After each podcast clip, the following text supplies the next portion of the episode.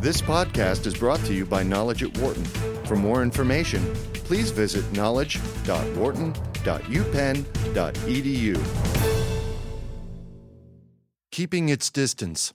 Can the Fed be effective, innovative, and independent?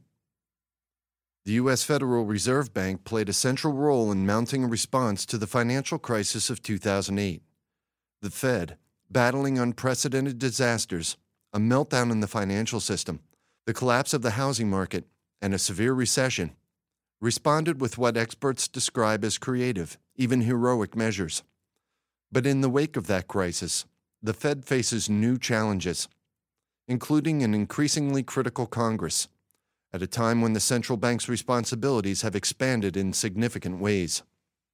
That will require the Fed to more effectively monitor a rapidly changing financial landscape, while also maintaining its independence from politicians in Washington.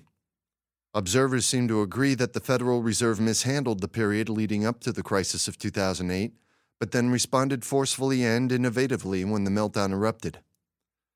The Federal Reserve was asleep at the switch in terms of anticipating the problems, says Jack Guttentag, professor emeritus of international banking at Wharton who now runs a website for mortgage borrowers. There was no recognition of the possibility of a housing bubble that could have such far reaching repercussions. There was a mindset that the housing market was more or less immune to that. Once the bubble burst, the Fed's actions were swift and aggressive.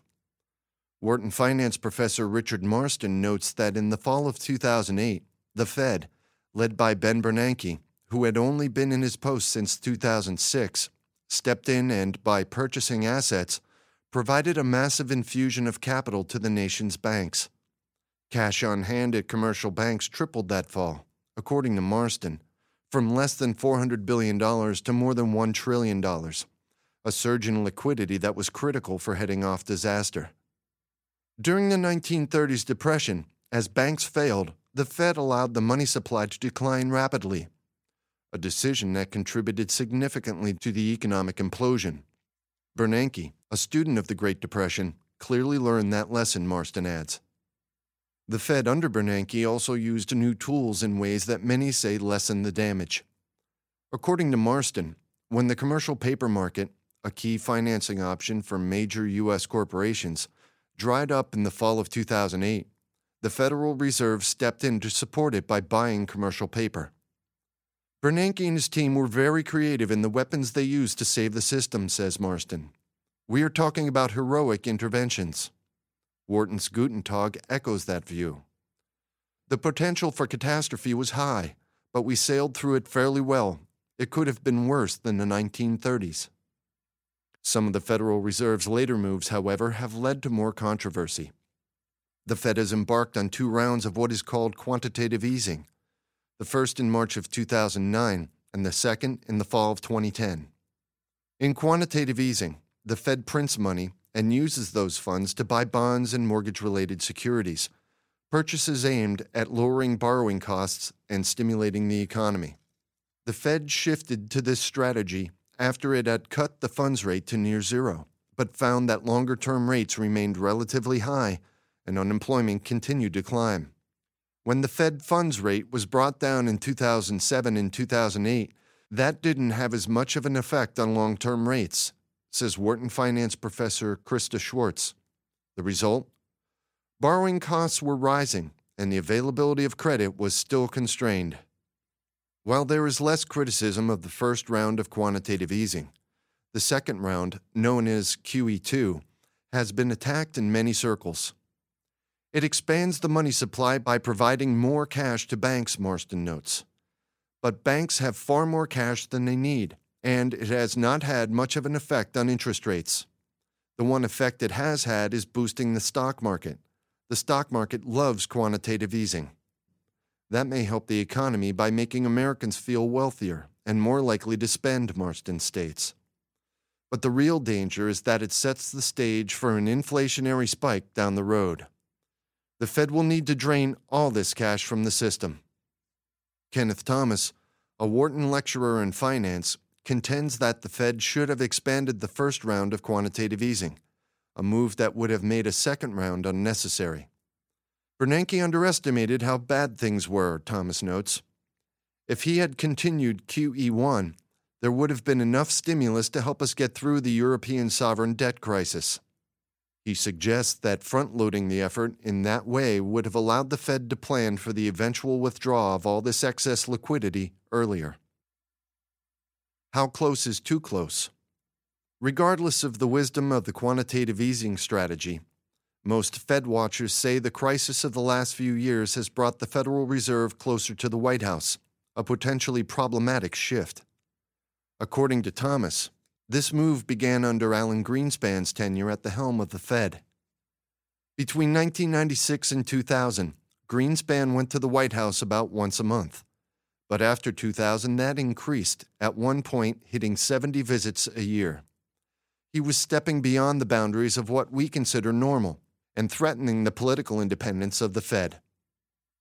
Allan Meltzer, professor at Carnegie Mellon's Tepper School of Business, and author of A History of the Federal Reserve, Volumes 1 and 2, is also concerned by the Fed's close ties to the Treasury Department and the White House. Monetary policy is about preventing inflation and acting in a way that is independent of governments. Governments have a long history of wanting to use central banks to finance their activities, especially their debt. It is too easy for the government to run huge deficits when it knows the Fed will finance them. In other countries, we have had a movement towards independent central banks, but the U.S. has moved in the opposite direction, says Meltzer. In fact, the Federal Reserve faces a challenge in managing an increasingly complex relationship with members of Congress. Wharton's Marston says it is clear that in the aftermath of the financial crisis, the attitude toward the Fed has deteriorated on Capitol Hill. Case in point, the holdup on the nomination of Nobel Prize winner Peter Diamond who was tapped by President Obama to join the seven person Board of Governors back in April 2010. Gregory Nini, Wharton Professor of Insurance and Risk Management, suggests that there is a push to increase oversight from Congress. That comes with some risk, Nini warns. It is dangerous to politicize monetary policy because it can result in measures that sacrifice long term stability for near term politically beneficial gains. Thomas also believes that Bernanke has gone too far in building his relationship with members of Congress. In examining Bernanke's publicly available calendar, Thomas notes that the chairman contacted 24 members of the Senate and 18 out of 23 members of the Senate Banking Committee during the period when he was being renominated for his position by President Obama in 2009. I have never seen in such a short period of time such a full court press on political authorities by the head of the Fed. But if that contact brings criticism, it also reflects a move by the Fed toward greater transparency, something most Fed watchers agree is a positive development. According to Schwarz, the increased openness by the Fed has been a gradual development. The statements from the FOMC meetings used to be short and terse, only about five sentences, Schwarz points out. Now they are several paragraphs long and the Fed has just announced that Bernanke will soon begin holding quarterly press conferences, a break with the typically closed mouth style of previous chairmen. There is, of course, a price to this enhanced openness. Some members of the Board of Governors and heads of the regional Federal Reserve banks have been outspoken recently in their criticism of QE2. And after press reports revealed the internal deliberations by the FOMC in the fall of 2010, the committee began a review of its communications policies. Debate is healthy, Schwarz notes, but that should largely be behind closed doors. It is beneficial to have externally perceived consensus. In fact, open disagreement can undercut the Fed's effectiveness. Indeed, some reports in the press argue that the impact of QE2 on interest rates was somewhat diminished by criticism of the program on Capitol Hill and elsewhere. Comments that left the impression that the Fed would be unable to undertake a similar program in the near future if it was needed. Do you want street smarts or book smarts? These pressures on the Fed come as the makeup of the Board of Governors is changing. There are two positions on the seven person panel to fill. Peter Diamond's nomination is in limbo, and Kevin Warsh, a Morgan Stanley veteran, is stepping down at the end of March. And while Diamond's economics expertise is not in doubt, some outsiders argue that the Fed should be adding board members with more real world experience. Do you want street smarts or book smarts? Thomas asks. You might be better off getting someone who understands the markets, who has spent some time on Wall Street, rather than someone who is an academic expert. Regardless of who fills those slots, the Fed's role will continue to evolve. Under the Dodd Frank Wall Street Reform and Consumer Protection Act, the Federal Reserve serves on the council that is aimed at identifying financial firms that pose a systemic risk, a new group whose mission is to head off future disasters. In the past, the Fed had the view it shouldn't try to play a proactive role in managing bubbles, says Schwarz. It is going to be more attuned to that going forward. But while Schwarz thinks the Fed's analytics team is well suited to the task, others are not so sure. The Fed is a hierarchical organization that is fairly homogenous in how people think, notes Franklin Allen, a Wharton finance professor. That tends to make them fairly effective at crisis management but probably makes them less effective at spotting the next crisis. The Fed's role is also questioned in the consumer protection area. Allen notes that being a consumer watchdog isn't the Fed's forte, and the Fed, particularly the regional banks, are much closer to the banking industry than would be ideal for such a task. Indeed, Congress selected the Fed to administer the Truth in Lending Act, but that area has always been a backwater, a low priority at the Fed, according to Guttentag. The result is that the home loan market is still a minefield for borrowers.